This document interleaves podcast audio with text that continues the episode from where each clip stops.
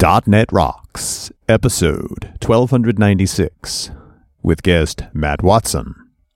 Recorded Thursday, April 28th, 2016.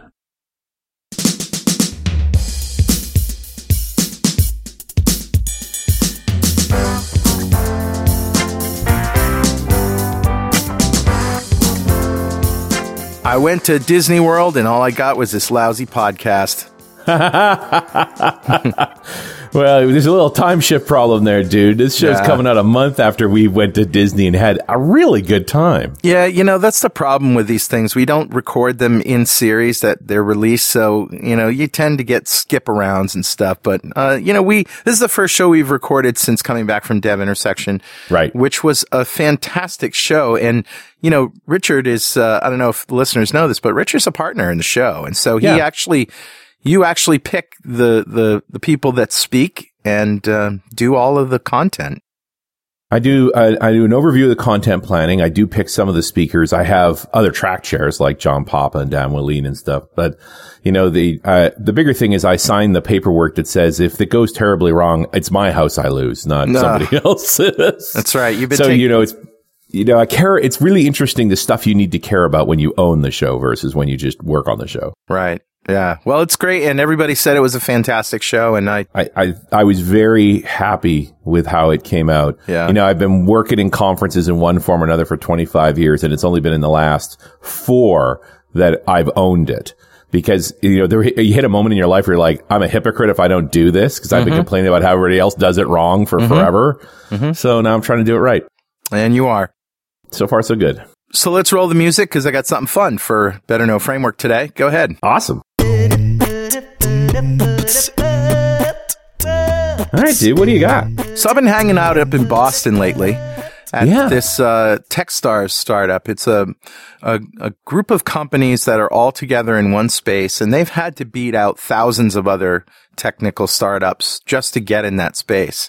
Nice. and they get free office space and support and all that kind of stuff. And uh, one of the people there, I was talking to him about what they did, and uh, it's a really cool company. Check it out. It's tapglue.com, T A P G L U E. cool. And this is basically a social network for your app, but your social network, not Facebook, not Twitter, not, I mean, it can link to those things, but it's your social network. So maintain a fr- list of friends, sort of your contacts, be able to chat with them, be able to, you know, that sort of thing. Think about all the stuff that we do at .NET Rocks, right? We have the fan club, we have the Facebook page, we've got, you know, emails that we write, we got comments on the website. You Mm-hmm. sort of just get all that stuff together in one place and allow people to interact with each other and, and like stuff and do your own sort of mini Facebook like thing in your own app. yeah, that's interesting. Yeah. It's kind of cool. Just to consolidate all those bits into one place. Right. And so I thought it was great. Um, I asked them, you know, if they were looking for any help with programming, but they, their stuff is all like Go and, uh, they're, they're really bright people.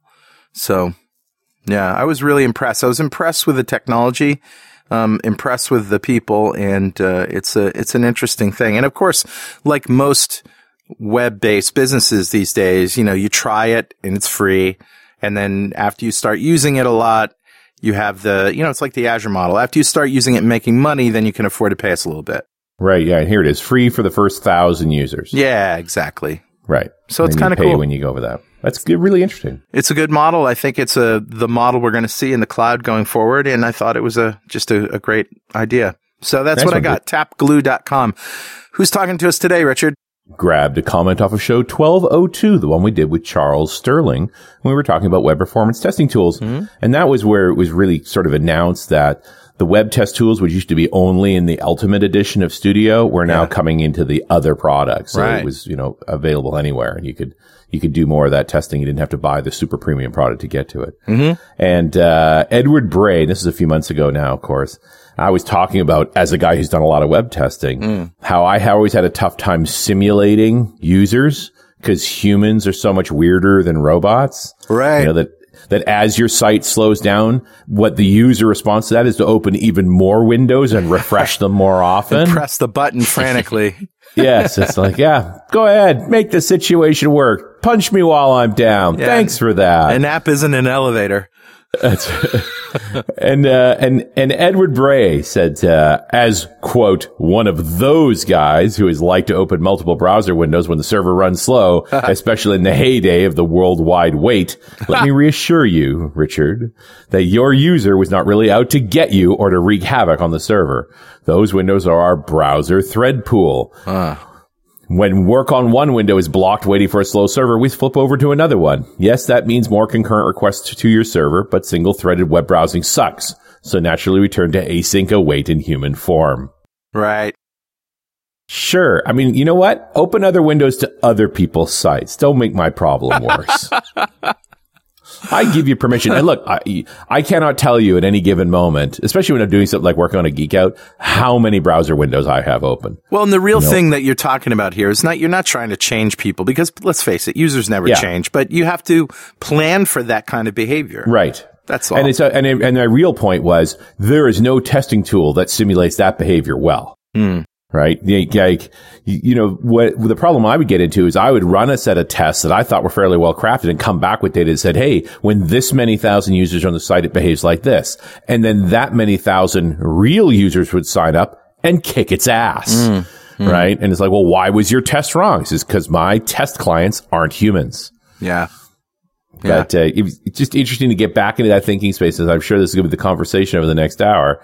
Uh, and so, Edward, thank you so much for your comment. Even if you are kicking my server's butt, I'll send you a mug anyway. and if you'd like a mug, write a comment on the website at .netrocks.com or via any of our social media because we publish every show to Facebook and Google Plus. And if you comment there and we read it on the show, we'll send you a mug.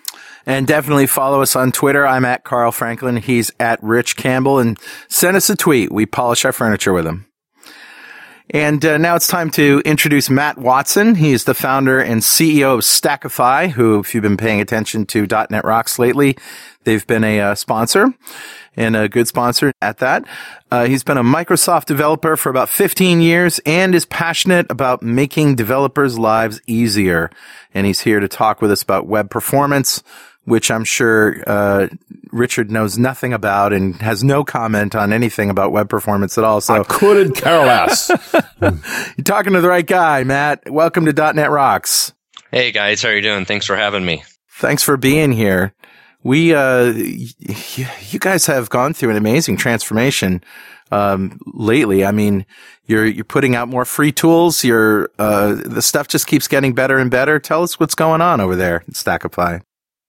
Well, we're hard at work at trying to solve uh, some complicated problems for developers. You know, everything we do revolves around application performance and diagnostics. So just, you know, giving developers the tools they need to know what in the world is going on and, you know, finding problems. So, you know, we, well, I always say, uh, you know, we always have a lot of production problems and, and fires and, and production and everybody's busy running around trying to put out fires. And I always like to say we need to help him find the guy with the matches. That's right. like Edward. So- Edward's that guy with a match. I mean, ultimately that, that's the problem. Um, I don't, I don't know if I can, I, I can't necessarily, uh, take out the guy with the matches, but maybe we can help point in the right direction, you know? you can at least chase them away for a little while. Yeah. Yeah. Yeah. So, uh, I mean, we are, we do, we are talking about a good problem. You know, whenever I got called to do web performance tuning, it was not because their site was, didn't have traffic. You know, so you start with a congratulations. You're busy enough that people care that your site is slow. What would be far worse is your site is slow and nobody cares. yeah. Well, I, I, I think I would add though, there's, there's kind of one misnomer there. You're, um, an application can fail very fast. So it doesn't have to always be slow and, and have problems, right? Right. Um, you, you can go to a website and immediately says an error and it, it loaded instantly. So, um, it's not Yeah, always 500 about the- errors take no time at all. Yeah, it's not always about a you know a page load error. It, it also uh, or time. It can also just be about it not working correctly, which can Right. happen quickly. Right. And what do you think of, you know, using circuit breakers and things like that to cut stuff off? I mean, caching is great, but if you're caching all of the, you know, 9,000 windows that Richard's user has open, eventually they have to go through the pipeline. Is there any way to, like at the browser level, just cut those off? Uh, not that I'm aware of. I mean, that's um, you know using CDNs and stuff like that help a lot. Um, but they they help by absorbing the demand, right? Is there? Yeah. I mean, there, yeah, there's a there's a tool that uh, that we're familiar with here, Polly, which I know it's not the same because you don't have that control at the browser. But if you're calling a service and the service is down, you know, uh, you can set up a policy that says, "Hey, if if you know in five seconds, uh, over fifty percent of these are failing." Well, let's just not allow the next calls to go through. Let's fail you know, and uh, wait. Tell the user to wait. It's like a like Gmail or any cloud app, right? That you're using when when the internet goes down. It says uh, re- we'll retry in three minutes or retry now, and it counts down, right? Right. Yeah, I think there's some other application uh, proxy firewall gateways, whatever you want to call them, like Cloudflare and other things like that, that probably have some similar features. Yeah. But th- those are definitely nice to have. So if your site is down, at least something loads. Right. Yeah. It, you know, and if it could prevent them from opening another browser tab and hitting refresh, that'd be good too, right? Yeah. Just anything that can put up a static page or something that says "Be right back." Don't stop hitting refresh. I mean, isn't this what progress bars actually are? watch, watch the little bar. Watch the little bar. We're busy right now. Don't hurt anything. Watch the little bar. Squirrel. Squirrel. I've, learned with progress bars, don't let it go back down. That makes people really angry. You know, the uh, progress bars, this is an opportunity for advertising people.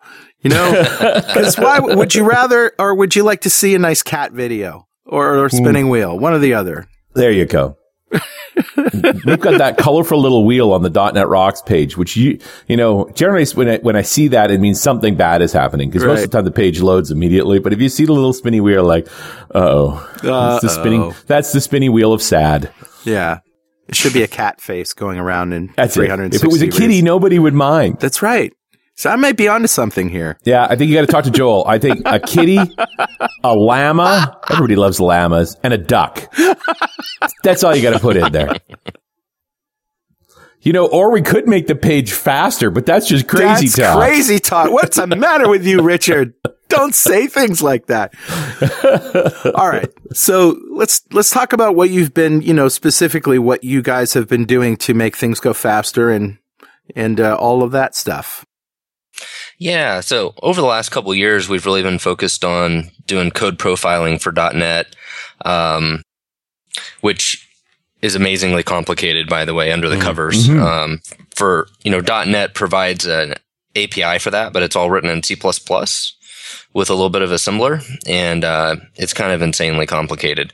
Um, but we've done a good job of getting all that figured out and, and making it work. And it's our, our whole goal is to be able to provide production performance, you know, insight um, at a low cost that people can afford.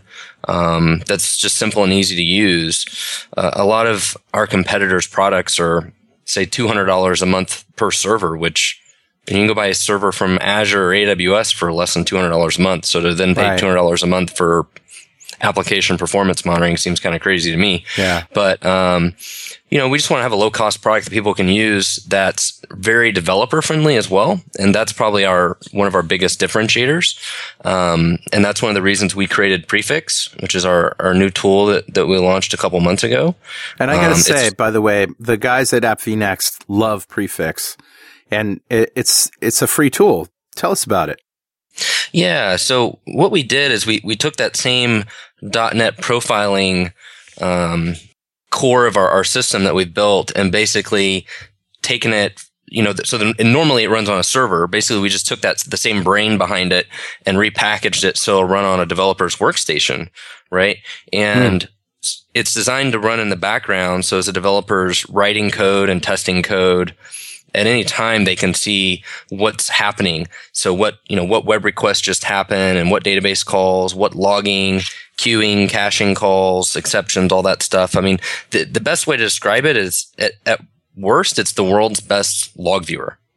You know, cause it, it just shows you, it shows you everything that's going on. And, um, it's insanely, uh, useful, or at least I think it's insanely useful.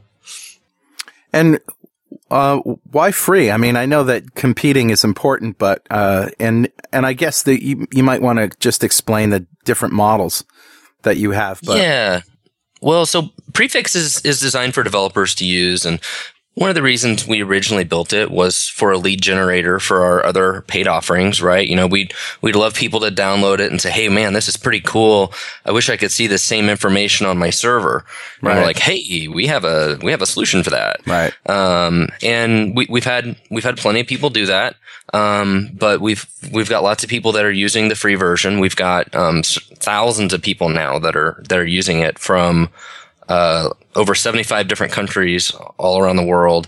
Um, we are planning to make a paid version of Prefix. We are working on that now. It's going to have some more advanced features. Um, we still plan to have the free version, but the paid version is going to add some other um, kind of enterprisey uh, team features and and some more advanced. Um, for example, the ability to work with uh, non-web apps and um, so, some other things that, that we're playing with that we think are going to be really cool. Um, so we'll, we'll we'll have the the free version, but then we'll have a real cheap paid version as well. Yeah. Where do, geez, where do we start? I mean, there's a lot of great features in here. And I, you know, just to say that it's, it shows you everything is kind of, uh, you know, to put it mildly. But where can we, let's dig into a little bit. Well, so I I mean I think the first thing to understand is how it's different from other tools, right? So there's there's lots of other profilers. There's one built into Visual Studio. Uh, there's you know popular tools like Ants and uh, JustTrace and or dotTrace and um, and others from other other providers. Uh, but those are really designed to do tracing or profiling down at the each level uh, line of code, right? They're kind of line of code profilers where prefix is very lightweight. It only it only tracks uh, certain methods in the .NET framework. So, for example, with a very standard .NET ASP.NET web request that that literally does nothing, we only track say about 50 methods that get called, and there's actually like thousands and thousands. And for so you don't have to wire them up specifically. They, they just happen. it yeah, it just works. And the reason that prefix doesn't slow down your app is we're only tracking those 50 methods. Uh, just like how we're able to do it on production servers that get hundreds of requests per 2nd We don't slow them down either because it's designed to be very lightweight. Where if you took, you know, these other profiling tools, which are all fantastic, but there's, you know, they're tracking every line of code as it gets called and every method, you know, that brings a production server down to a screeching halt and, and is, you know, very intensive even on a developer's workstation. You know, tools like uh, Ants and Visual Studios, Profiler, and, and all those are wonderful tools. But usually, when you're using those, it's a bad day. like Right. the- you're you're hunting some kind of big problem, right? I mean, they're not something you use on a, a day-to-day basis. And they're You're lab running- tools. You don't run Ants on a production server. Well, not more than once. Yeah, yeah. Maybe if you're really desperate, right? or you're looking for a new job. where where prefix is lightweight and and it's lightweight because we only track certain certain things um and and we automatic one of the other cool things that we do is we've instrumented um, all the common .NET frameworks, but also common third-party libraries. So we automatically can uh, instrument Mongo and Elasticsearch and RavenDB and uh, Redis and Memcache and all the Azure libraries, AWS. So this is how you pick your 50, Matt? Like uh, the, the, the question was, well, all right, you pick 50, but what 50? You've actually gone through all these libraries and said, these are the ones that are important. And, and, exactly. and maybe Yeah, there's so- the ones that are the problem areas, right? Yeah, I mean, really, what we're after is the key dependencies and what takes time. SQL Most- exception. Yeah, mo most most app most uh, applications these days, the developer's code itself literally takes no time. It's Right. that it's you know, hey, go download something from a web service mm-hmm. over here. And then when that gets done, I'm gonna do like three little things, and then I'm gonna go call a database query, and then my code's gonna do three little things. But what your code actually does takes like a millisecond or a couple milliseconds. Like it's mm. it's not a lot of time. It's all those dependency calls, you know, to other things that take all the time. So we have automatically set up instrumentation for all the common ones. Um, and that's what's awesome about prefix is you just install it and it just works. It just automatically tracks all that stuff, um, including hidden exceptions, uh, which which you mentioned, and it also works with logging providers like Log4net and NLog and Serilog and things like that. Um, just to kind of give you this, you know, great view of what in the world is my code doing. Now, you know, we don't replace things like ants and, and those that are like, oh, this, you know, exact method of my own code and this line of code in there is, is the slowest. But we're just like an awesome debugging tool at a high level. Um, we always mm. kind of say it's kind of like your sidekick that you run on your second monitor. So when you're testing your app, you, you know, keep an eye on it and, uh, and look for things. Mm-hmm. So. And so you do profiling, you also do logging and, uh, SQL debugging as well? Well, so on our normal um, APM product, uh, as part of that, we have a log management solution, so we can collect logs and errors um, from all the programming language, not not just .NET. Mm. Um, so then, when you log into our your main Stackify account, you can search for your log, search logs, um, similar to Splunk and, and other types of, of tools, except we're not like a hundred thousand dollar minimum like Splunk is. Mm. so it's and we have it's also very uh, catered to developers mm-hmm. because it includes errors and logs. Uh, as far as I know, we're the only tool that combines um, error tracking and log management in the same product, um, which makes total sense to me. But I guess it doesn't to everybody else. Yeah, you really want one view to all of this. And I'm actually looking at the prefix demo running right now. And yeah. the biggest problem here is you guys just don't generate enough errors in your code. Yeah, that's right. well, we'll work on that. Um, is that is that demo running off of live data? Well, yeah. So what it is, if you go to demo.prefix.io, and there's a link to that on the Prefix.io website too. Um, that's just an Azure VM that we set up and we installed Prefix on it. And we made a way for Prefix actually under the covers is a Windows service and it's a .NET web API. It's a self-hosted app. And so we just exposed that to the internet so anybody can pull up that UI and play with it. Mm. And then we have a, a, web app on that machine, a couple web apps, um, that we just generate some traffic to. So it's a real time view to real traffic on that machine. No kidding. So, so I should start opening windows there. I should be able to see myself. yeah, probably well, right. Yeah. Uh, well, no. You, okay, so it doesn't show the traffic to prefix. Um, that would be uh, that a whole other set of problems. Recursion there, very meta. Yeah, that would, that would, yeah, very that meta. would be fun. But yeah, it's a great little demo to kind of show off what prefix does. It's well, just this cool. breakdown. I mean, it's not, it's nice that I can see the code that's being run, but it's also the fact that it, there's the actual get request. Like all the, right. if I was walking through code trying to figure things out, this is stuff I would try and pull out. Yep. Right. Uh, let me show the get. What, what was the, you know, what, what were the, uh, the, the, the additional modifiers that were there? What was the cookie? That kind of thing. Yeah and then to actually look at you know the real query as it ran and and the error message that occurred like just you've consolidated a lot of information into one view. It looks like yeah. get stackify devices is the culprit. That's yep. that seems to be something that you set up to fail right? So that you could see it every once in a while. Uh, actually that's just an exception that i throw that literally is just like in a try catch and i just ah, throw okay. it. All right. Yeah. No but but so to your point about web request um, for your for your own app, uh, we we do show like all the headers and we show the post data that came in and we right. collect the response. You can see the response. So yep. if it's returning some JSON like a web API call or something, you could see that. Um, and then the next uh, release we're getting ready to do when it shows that it makes an outbound web service call to some other thing, which is could be anywhere, right? It could be Twilio or Azure or whatever it is. We're actually showing part of the response that came back from that too. Nice. Which is pretty cool. Um, just trying to give, you know, basic insights to what's going on. And so you have to spend less time, you know, debugging code and, you know, stepping through, you know, breakpoints line by line. Well, and your JSON's so tidy. There's only three records here. Like, uh, I wish. Yeah. I, I, do. We do have that example on there for the product list, which is the one right. that shows 38 queries, which is the um, kind of your classic entity framework or NHibernate problem where you get a whole ton of queries because some fields yeah. using a view. Yeah, and and and just reminding you that you ran this query over and over and over and over. It's like, gee, exactly. I wonder why this took too so long. Yeah, exactly. Yeah, and we we also do a lot of tracking on some other things. Like, um, most people don't think about if you're posting a bunch of JSON to a web service, how long it takes that web service to actually read that JSON mm, and deserialize right. it and then hydrate that into some, you know, C sharp classes that then you actually work with. There's several steps there.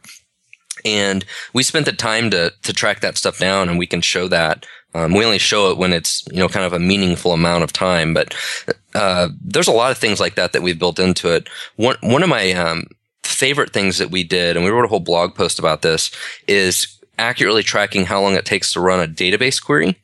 Um, virtually every report you've ever seen around database query performance is wrong. Um, see, they're all wrong. So like if you go to SQL Server and look at the DMV views that show you performance, um, right. which are great, they're very helpful, but they're wrong. Um, they don't account for how long it takes your code to actually download that data. Yes, the transfer so for, times. Yeah, so I can do like select, you know, top 1 million records from a table uh, with no filter or anything, and SQL serve like, oh yeah, that took no time. That took like five milliseconds, but it might take you know a minute to actually download that data. So all those all those reports that you see are awesome, you know, from the server's viewpoint of like how long it took the server to do it, but not how long it how, how much time that took to impact in your code and your users ultimately. Um, and prefix tracks that. Prefix can tell you um, the total amount of time that it took which is hmm. pretty cool. Wow. Yeah, I mean, that's the, for me, having done a fair bit of instrumentation, I always look at the wire because that's the, that is generally the narrowest constraint. The wire between, from the database to the web server, the wire from the web server to the browser. And that's right, often yeah. hard stuff to figure out just because, you know, most test labs don't test that well, especially when we talk about front side. Yeah. So the, the analogy of, you know, a web server might take a few milliseconds to complete a response, but then how long does it take that data to get from there all the way to the web browser and render? Right. Yeah. Is very similar to the same issue I just described with SQL Server, where it may take SQL Server no time, but for it to pipe that data to your app does take time. Right. Yeah. So, how do you reveal that information? The, this, oh, you know, yeah, the query only ran, ran, ran in 400 milliseconds, but it took us 10 seconds to haul it to the server. Yeah. So in um, prefix, actually, if you look in the demo site right now, there's the request called get top people. And right. you'll see it'll say SQL command dot execute reader async. And that was select customer. And it took, hmm. uh, for my example here, 31 milliseconds. Yeah. If I expand that, it says download query result took 31 millisecond. So that tells me it took all 31 milliseconds was that transfer time. If I went and looked at SQL Server's viewpoint of this, it would probably say like zero or one millisecond. Yeah, it was instant, right? Yes. Now, yep. I've been, I, I've been the DBA. I've run SQL Profiler and I've shown them there's my query running in 100 milliseconds. The fact that your web page can't render that for 30 seconds, not my problem. Right. Right. yeah. Isn't that what it's really back. all about though? Not my problem. This is oh, your, no, this is a this is a blame accounting a tool we're blame, looking at right here. A show blame utility. Yeah, yeah, because no, what nobody ever thinks about is how much data is that, right? Yeah. And um, within the SQL connection objects in .NET, there's a way to um, it has some statistic stuff that you can turn on, and it will show you you know how many records came back, and it'll also show you how many bytes that was. Mm, right. Um, so it's it's kind of interesting to look at that, and it's like, wow, that simple query was five megabytes of data. No, no, no wonder that took you know a few milliseconds or a few hundred milliseconds. Well, and yeah. and there were fifteen others like it running at the same time. Exactly. Yep. You know, yep. that's the that, the piece that gets missed a lot of times is this. We only see performance problems at scale, and because you start getting collisions, we've forgotten that networks can get saturated. Hmm. You know, but it's not that we had a million requests hitting the web server. We only had 50, but each one of them asked for two megs of data. And when they right. all tried to haul as fast as they can, you can bury a gigabit NIC. Mm. And yeah, Ethernet, and people forget this, Ethernet fails badly. Ethernet has mm. collision detection and avoidance, which really means if they just send stuff out on the wire and then they see if it collided or not. And if it collided, they send it again. That's not good always. well, the whole thing here is it's great up till about 85%, and then it really goes to hell. Yeah. Yeah. Well, and there's there's definitely performance problems that happen at scale, but there are some performance problems that you can find when you have, you know, no users, like the things yep. we're talking about where, you know, you're, you're doing a SQL query that just returns a lot of data. So that is slow or the, my example earlier where you have a lot of JSON being passed into something and it takes a long time for it to deserialize that. Yes. You know, I mean, those th- those issues happen when you have one user, not necessarily even a million. Oh, sure. And so if you can When find you those talk about things early JSON, on, try it with XML. right. Yep. Here's a mega XML.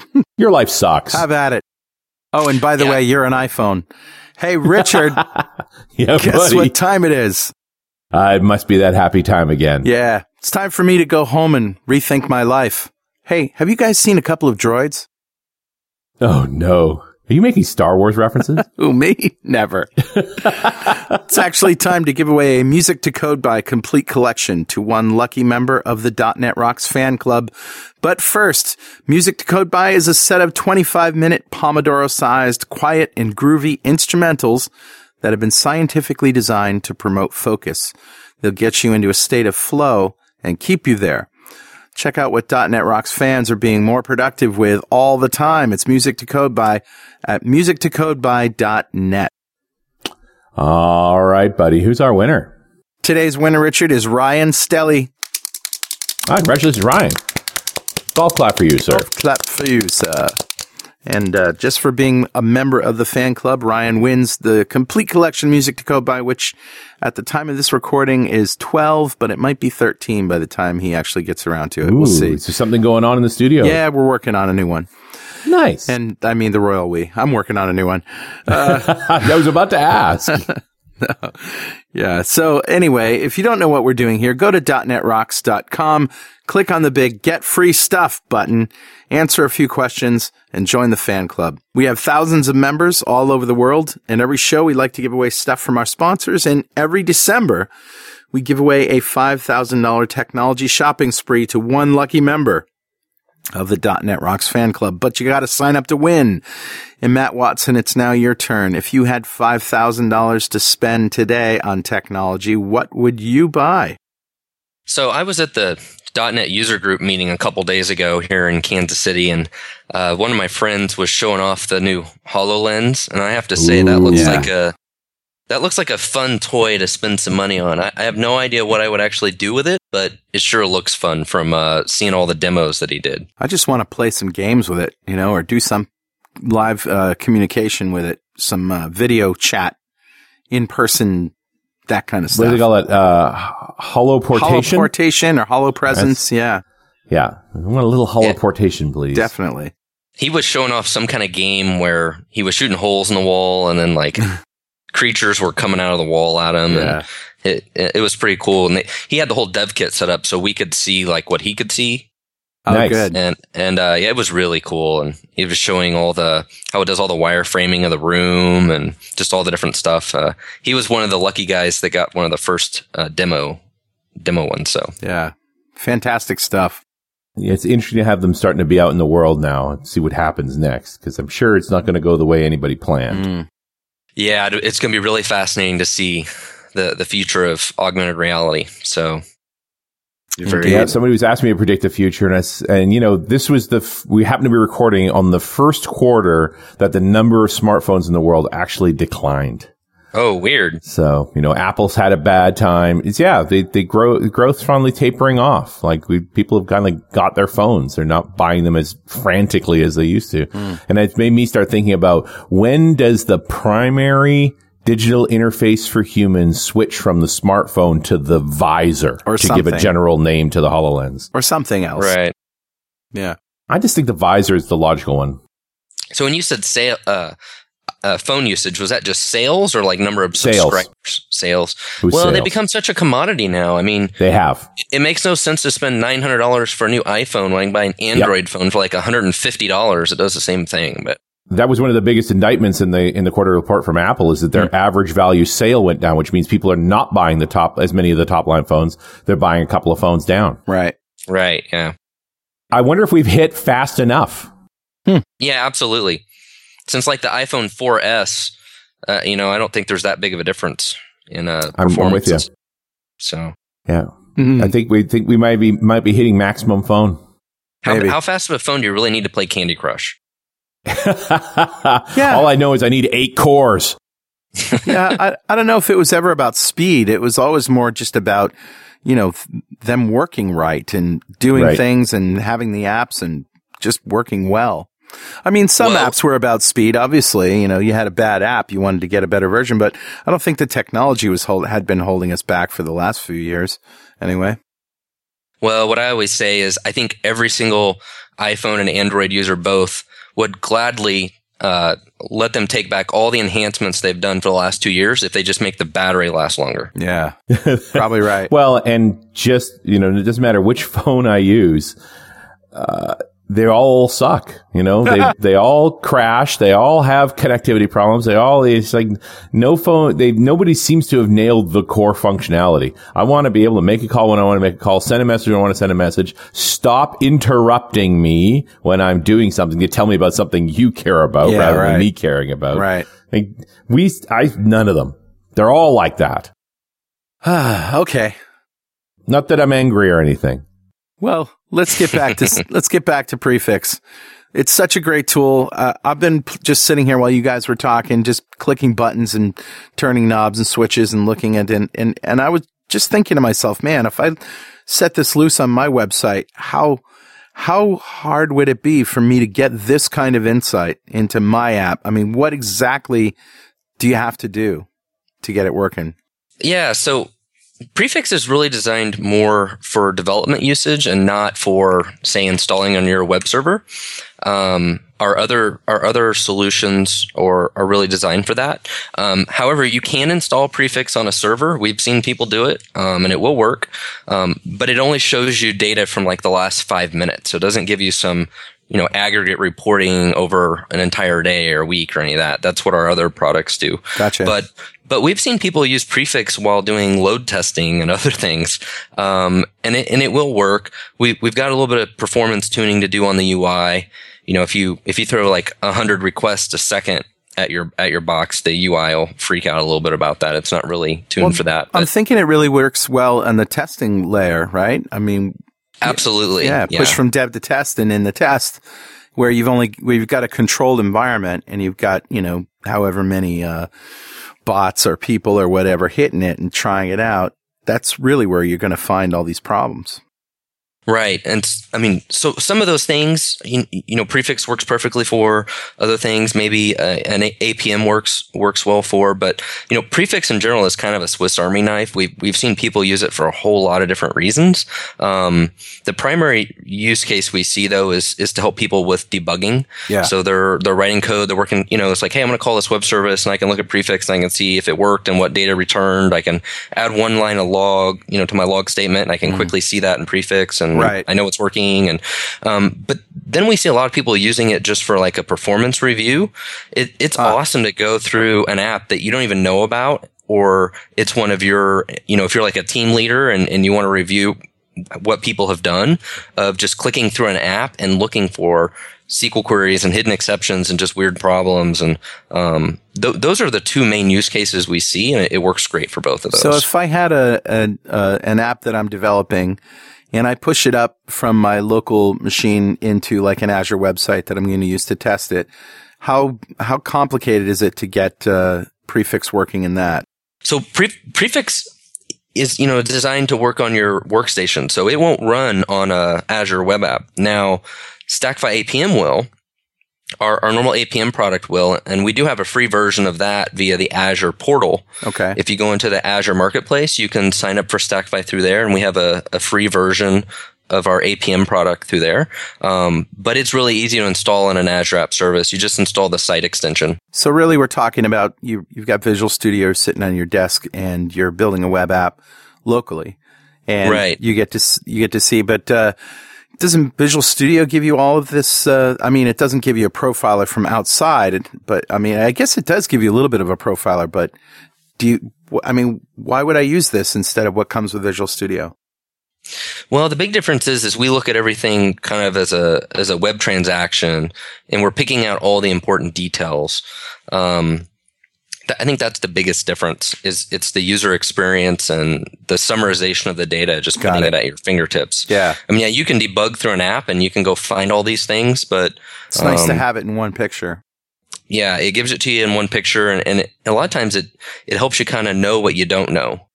And you know, who is it? Scott Nimrod that was talking about professional debuggerers, where Yeah. they sort of put a breakpoint and step through and watch the code run, and that's how they test their code. You know, just to to sort of watch it run one line at a time. Well, just watch it from outside, see what happens. Well, yeah, prefix will definitely help you see some of the the higher level things. Yeah, I mean, my experience with profilers is you turn them on in the lab with a load test and you're buried in calls. Like there's just so many calls running. You can't just browse through them. Like I was looking at prefixes thinking, wow, this is going really casually uh, the rate of, uh, of, of messages being called. But I think the big thing here is you've done all the filtering for me. You know, the, the- Exactly. the thing I do on Ants, the thing you have to learn, like the, the secret sauce to Ants as a guy who's done it a bunch of times is you now have to sort the list by most frequently called Yeah, you're right. against longest, right? Yeah. I want to bubble to the top stuff that's called a lot and takes a long time. Because it takes a long time, but it's only called once. There's no point in optimizing it. If it's called a ton of times and it's super fast, well, that's as good as that's going to get. So it's the two, com- it's the combination of this gets called a lot and it takes a long time. That's where I should optimize. Right. And I, so when I fire up prefix, I'm like, where's my sort tool to pull out the things I should be looking at? And I don't really see one. I don't think I need one. Right. Because you're already pre-filtering everything. Yeah. Yeah, it's more per request. Um, you know, as, as we've discussed, we automatically profile and instrument all the common libraries. Um, we do have the ability, though, for people if they want to custom, if they want to profile their own code or even specific th- other third-party libraries, we have a way to do that too. So they can tell us exact like namespaces and classes and methods, and then those will show up in the traces in prefix as well. So then my custom libraries would have this treatment. Yes, if you if you configure it, and what we've built is a cool little UI that lets you kind of browse your assemblies and browse the the classes and namespaces, and just click click click the things you want to track, and then it'll just start doing it. Nice. So it's pretty cool. Very. Yeah, because this again, it, you, always the danger with a tool like this is the demo looks great, and then you point it towards your pile of crap, and all hell breaks loose. So get, Yeah, I mean, get Not me, that I'm bitter or anything. so get me back to this question. What does it take to point it to your pile of crap and let it loose? So yeah, it, you can go to prefix.io and download it, and it's just a simple Windows installer. It takes like a minute to install, and that's it. And it just it just starts working. Um, all you have to do is then open up uh, prefix, which it'll open up on its own when you install, uh, and click enable profiler, and it'll turn the profiler on, and you're off and running. That's it. So when your profiler's on and you're building an app in Visual Studio and it comes up in a browser, where does the profiler load? In a browser or in a Windows app? It loads. Um, right now, the way we have it set up is you go to uh, localhost 20 port 2012, and it's Okay. just a, a web view. Um, we also have a Visual Studio extension. Um, if you install the extension, then um, you can have a little window that shows you in real time the requests as they happen, Wow. and then and then you can click on one of those, and then it'll open up your web browser to give you the full details. Wow. So then you're you're running the app from Studio on your local host, and then you open up a browser and start surfing around your site, and you can see the, re- the web requests coming in. Yep. And so we work with IIS, IIS Express. We even work with ASP.NET Core. Um, nice. and we work with all every ASP.NET framework there is basically from things that are custom or or things that are non-Microsoft like Nancy and Service Stack and things like that, and then you know all of WCF and Web API and Web Forms, Web Pages. Entity Yep, framework? Yep. Yep. Yep. Um, all the way back to .NET 2.0, Wow. um, 32-bit, 64-bit, all of it. So Fantastic. there's a lot of permutations. And if you're running .NET 1.1, stop that. Stop that.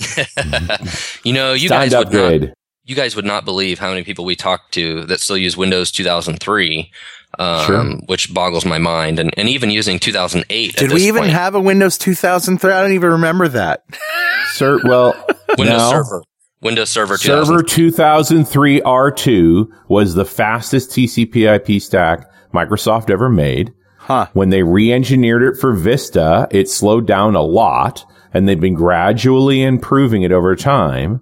Hmm. Uh, I still don't think it's faster than 2003 R2. Not that I'm running any anymore. Yeah. Because it's just Yeah. too flippin' old. But there's there's a reason I, ha- I hung on to those 2003 R2 web servers as long as I did. They were really stinking fast. Hmm. Hmm. Wow. Yep. Well, like I said, my guys love this stuff. They're using it on projects and can't say enough good things about it. That's awesome. We we have, uh, as I mentioned, we have support for all the .NET stuff, and we're actually getting ready to launch prefix for Java even. So, um, it, what's really going to be interesting is when .NET Core comes out, we're gonna we're gonna work on recompiling prefix all into Core, so we can run it on a Mac to then do profiling of Java with Love it. .NET. Love it.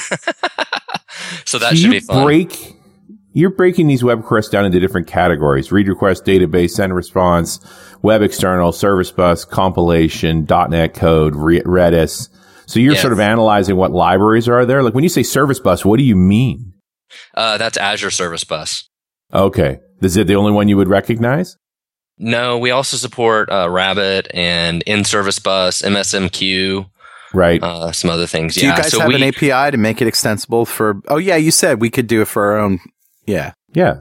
yeah, there there is a way to do that. So, you know, if you think about this from the APM perspective, where um, this type of reporting is is really useful. So, if you got an app that gets like millions of requests a day, it's nice to be able to see, oh well, look, Redis uh, was really slow during this time period, and that's what was causing all of our problem. So, being able to break it down by those kind of dependencies uh, across a whole lot of requests um, is really useful. More so in that viewpoint, probably, than the prefix viewpoint. And uh, Scott Hanselman added his blessing right on the website. This is cool. Like Glimpse meets ELMAH meets App Insights. That's pretty Yes. cool. And you, there's a picture of a very hip hipster on the on the front cover who's kind of a cyborg. I think Yes. that is Scott Hanselman, actually with a beard. It Hanselman be. is cyborg. I'm sure that's a meme somewhere. Hanselborg. nice. and and to be honest here, this is clearly a, a look into what it's like to live with your APM product too, I presume. Yeah. It is, yeah. The the view that you get of what did my request just do, and you know the ability to view your logging and the queries and all that stuff is exactly the same in in our APM product. Yeah. So And, you know, another element to all of this is that my customers have been talking about again, like it's become very hip, is this what features are people using on my site? Like what are the things I should be putting my time into? Right. right, So, I mean, it's easy to surface what bugs should we fix based on the errors you generate, but how do you surface th- people are spending a lot of time in this feature? Well, you can do it by kind of basically the URL, you know? So, I mean, you Mhm. can look at it that way. Um, you know, you could do that with things like Google Analytics or that Yeah. type of, that type of viewpoint. Although that viewpoint doesn't work well with today's apps because the URLs, um, Yeah, you know, can be very unique, but they all point back to Yeah. the same thing, right? Right. Because of REST and the way people do that. Pause. So, um, from our APM and, and products like that, we're able to show you that reporting based on the like MVC c- controller action. Um, so, I mean, that gives you a little bit of viewpoint to know, okay, how often is this controller action used? Um, but that, you know, that knowing what features people use is, is definitely kind of a, a mystery sometimes. Yeah, it's tough to get to answering questions at a business level about workflow and feature set and things like that. Yeah. it's And that not was, an easy that, thing to do. that was the biggest problem I had at, at my last company is our product got so big and had so many features that even the people that worked there that were supposed to support it couldn't figure out what, you know, what all the levers were and what the levers affected. Like it was just a nightmare. Sometimes Right. it's nice to go back through an app and just like delete half of it. Hmm. you have to keep, you know, you're only going to get to sell more versions with new features, but at some point you get into the, the edge case features so much, it, it's not necessarily a good thing. yeah. It becomes unsupportable and just so complicated that it just becomes really difficult. Yeah, there's a lot to it. So it, I, I appreciate that you want to be good at a certain thing, and that certain thing is is helping the different elements of a of a application team know where the problems lie. Like a little less finger pointing, a little more productivity. Should we call it DevOps? Can we say that out loud? You know, so DevOps, I have kind of a love hate relationship with that term.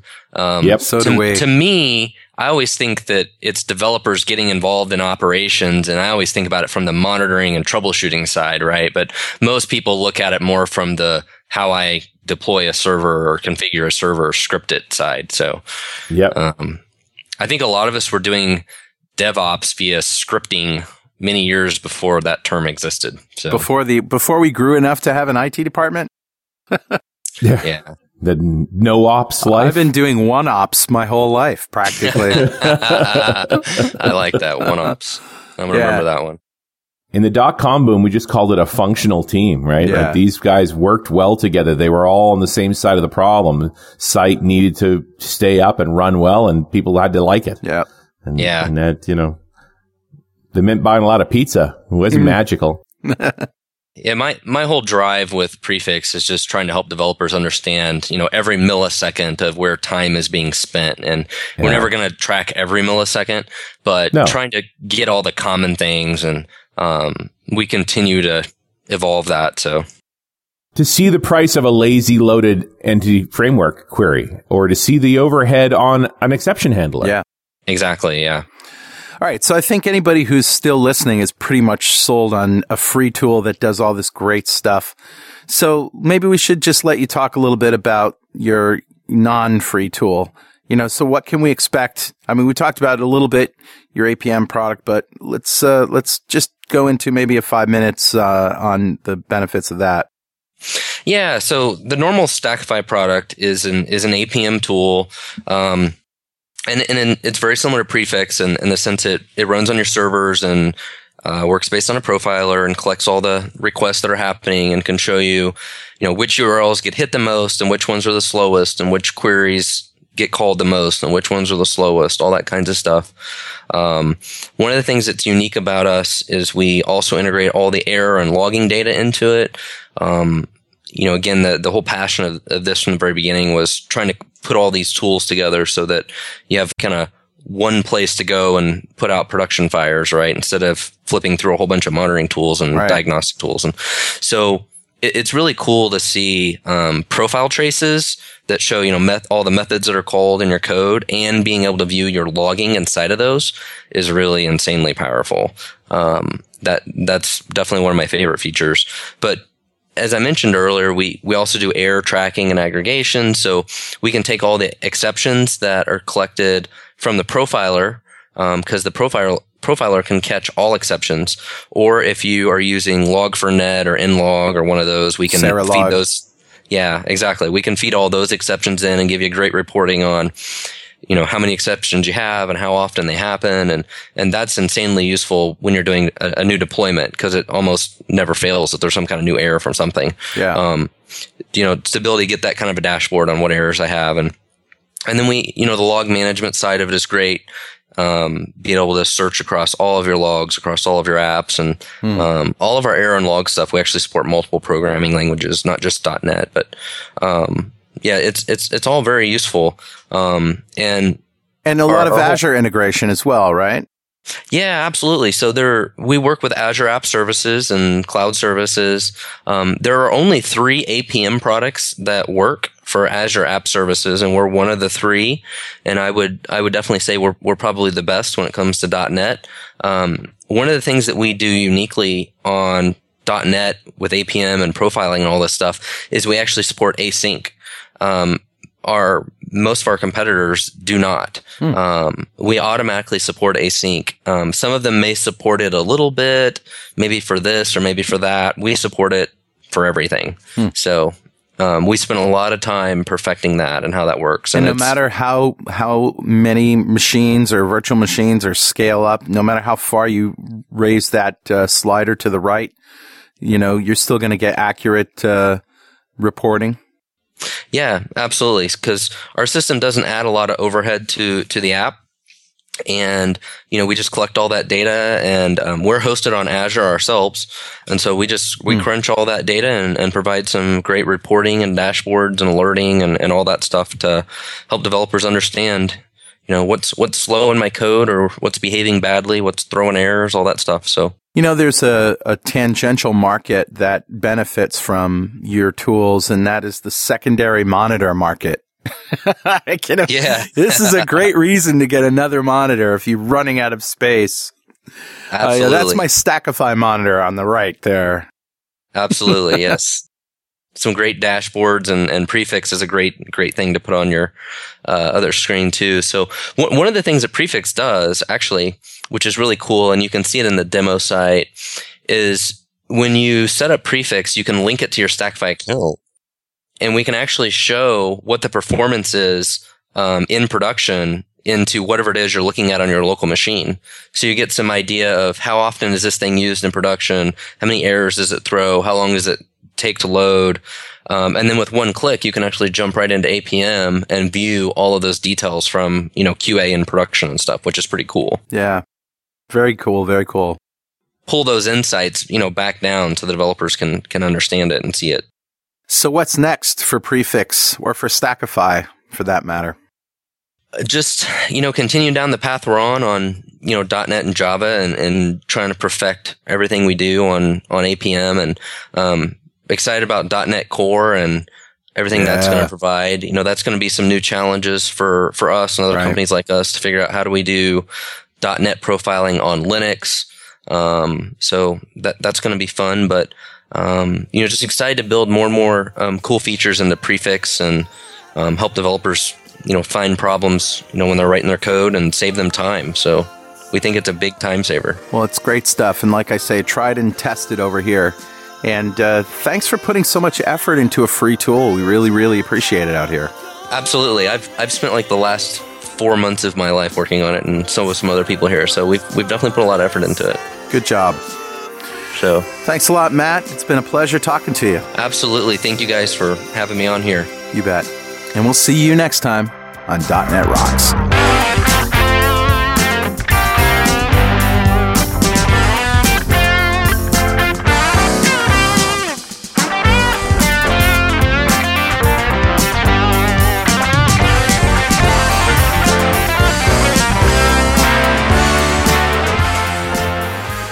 .NET Rocks is brought to you by Franklins.Net and produced by Pwop Studios a full service audio, video, and post production facility located physically in New London, Connecticut, and of course in the cloud.